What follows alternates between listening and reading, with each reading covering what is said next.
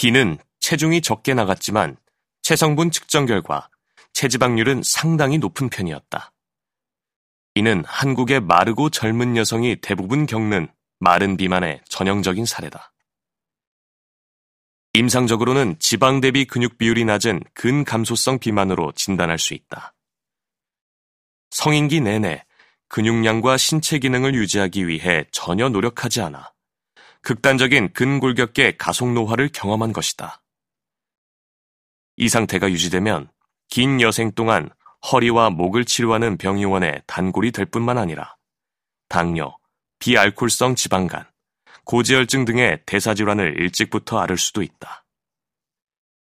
근본적인 원인은 꾸준한 운동이나 올바른 자세, 적절한 식습관 등 일상의 번거로움과 고통이 필요한 이유를 자각하지 못했기 때문이다. 앞에서 말한 D의 경우, 사회적으로 개인의 성공 여부를 가늠하는 직위, 돈, 소유물 등은 직장에서 열심히 업무를 수행하기 위한 동기로 작용했을 것이고, 그 밖에 자잘한 도파민들이 업무가 끝난 시간에 결핍을 채우는 상태였다. 하지만 정작 운동을 비롯한 자기 돌봄 활동은 삶에서 빠져 있었다. 이렇게 된 데에는 어려서는 공부를 잘해서 좋은 대학만 가면 되고, 그 다음에는 돈만 많이 벌면 된다고 생각하는 사회의 분위기도 한몫했을 것이다. 그렇게 간과된 요소들은 전반적인 삶의 기능을 일찍부터 떨어뜨린다.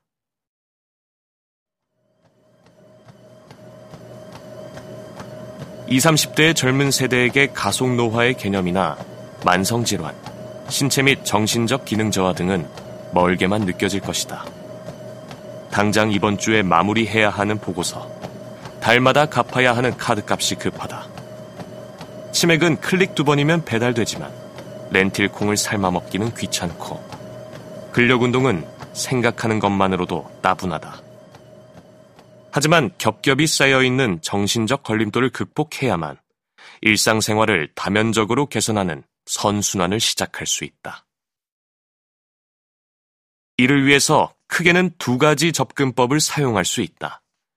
첫 번째는 삶에서 가속 노화에 기여하는 요인들의 잠재적 해악을 이성적으로 이해하고 털어내는 것이다. 이를 돕기 위해 지금까지 여러 가지 연구 결과를 근거로 들어 구체적으로 설명하려고 시도했다. 두 번째는 습관 회로를 형성하는 것이다. 유익하지만 신체적, 인지적으로 불편한 것들을 편안하게 만드는 방법이다. 이를 통해 스스로의 생각과 행동을 살피는 마음의 눈이 더 또렷해질 수 있다.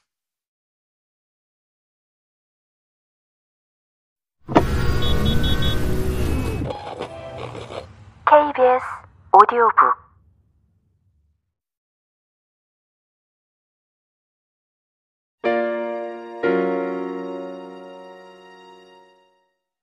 노화의 재설계 습관부터 시작하자.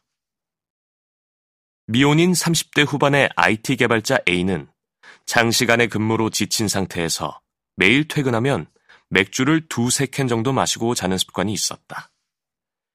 회사가 성장하고 업무에 필요한 역량과 책임이 점점 무거워지면서 스트레스가 늘고 있었고 퇴근 후 맥주를 마시는 습관은 A에게 유일한 스트레스 해소 수단이 되었다. 코로나19로 사람들과의 모임이 줄어들자 혼자서 마시는 술의 양이 점점 늘면서 문제는 시작되었다. 업무 의욕이 떨어지고 실수가 잦아졌으며 스트레스는 늘어갔다. 그때마다 퇴근 후에 시원한 혼술은 더 공고한 습관으로 자리 잡았다. 어느 순간 자기 효능감마저 떨어지면서 우울감이 심해지는 번아웃이 찾아왔다. 이러다가는 큰일 나겠다는 친구의 권유로 A는 나의 진료실을 찾아왔다. 혈압과 요산, 고지혈증 수치가 모두 엉망진창이었다. 가속노화 사이클이 활발하게 돌아가면서 몸을 망가뜨리는 것이 분명했다. 그런 그가 지난 2년 동안 유지해온 퇴근 후 음주 습관을 단 하루 만에 버리는데 성공했다.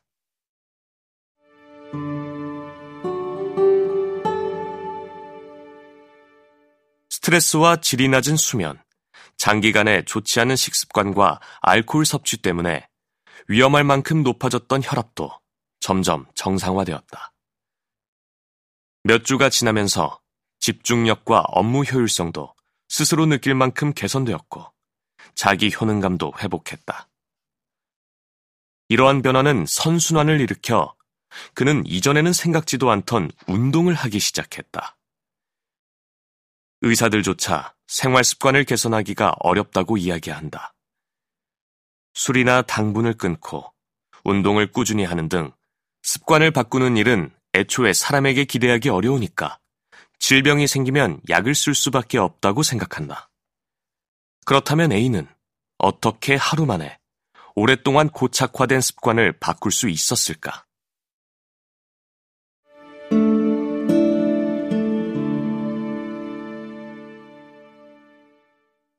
잘못된 습관을 강화하는 보상부터 파악하라.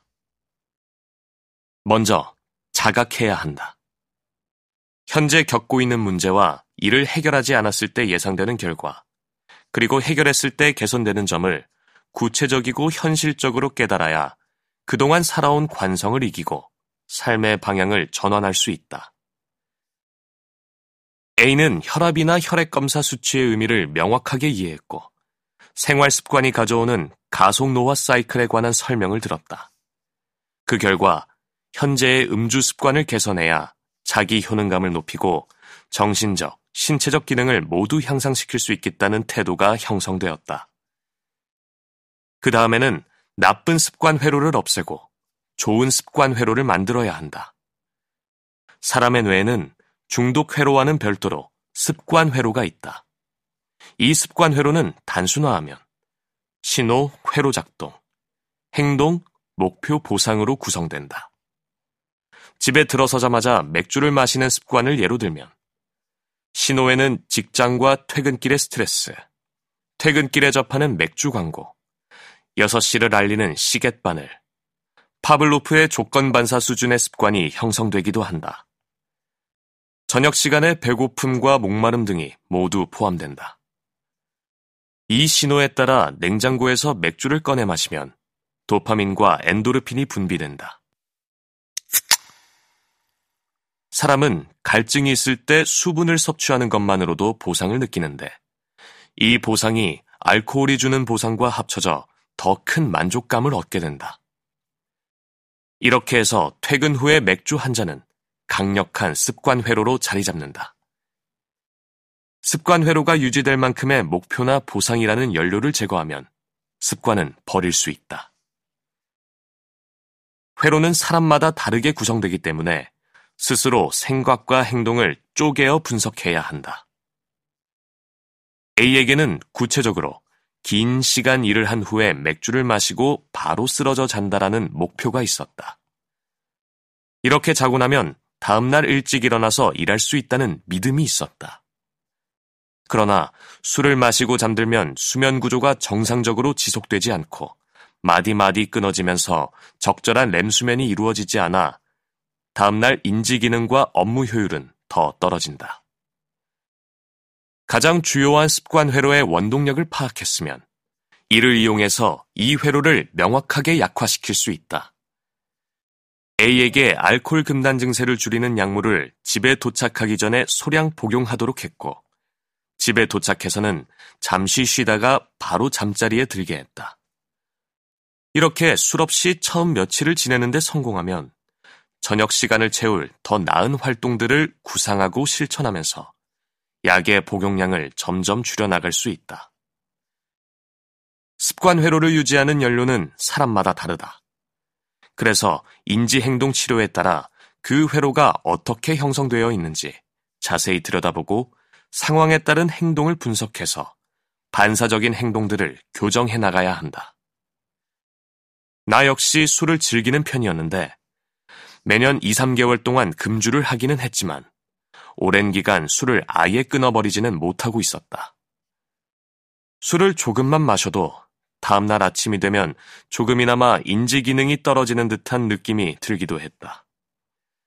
과실 등에 포함된 자연 상태의 알코올을 유인원 시절부터 즐겨 먹었을 것이라는 술 취한 원숭이 가설을 접하면서 알코올을 좋아하는 것이 당 중독과 별 다를 게 없다는 생각에까지 이르렀다.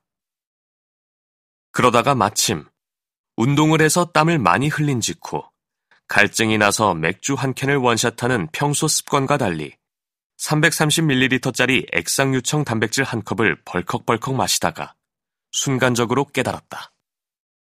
나에게는 갈증이 신호였고 갈증의 해소가 보상이었던 것이다. 그 후 운동을 하거나 퇴근한 다음에는 갈증을 느끼지 않을 만큼 시원한 물을 충분히 마시는 것만으로도 맥주에 대한 갈망이 사라졌고 금주 상태를 장기간 유지했다. 행동 자체가 습관을 강화시키므로 실제 행동으로 이어지지 않게 장애물을 만드는 것도 좋다. 예를 들어 술을 끊어야 한다면 술이 눈에 보이지 않게 치우고 술을 마셔야 하는 자리에는 되도록 가지 않아야 한다. 그러나 습관 회로가 살아있으면 장애물을 만들어도 소용이 없기 때문에 장애물이 강제적이며 단독적인 수단이어서는 안 된다.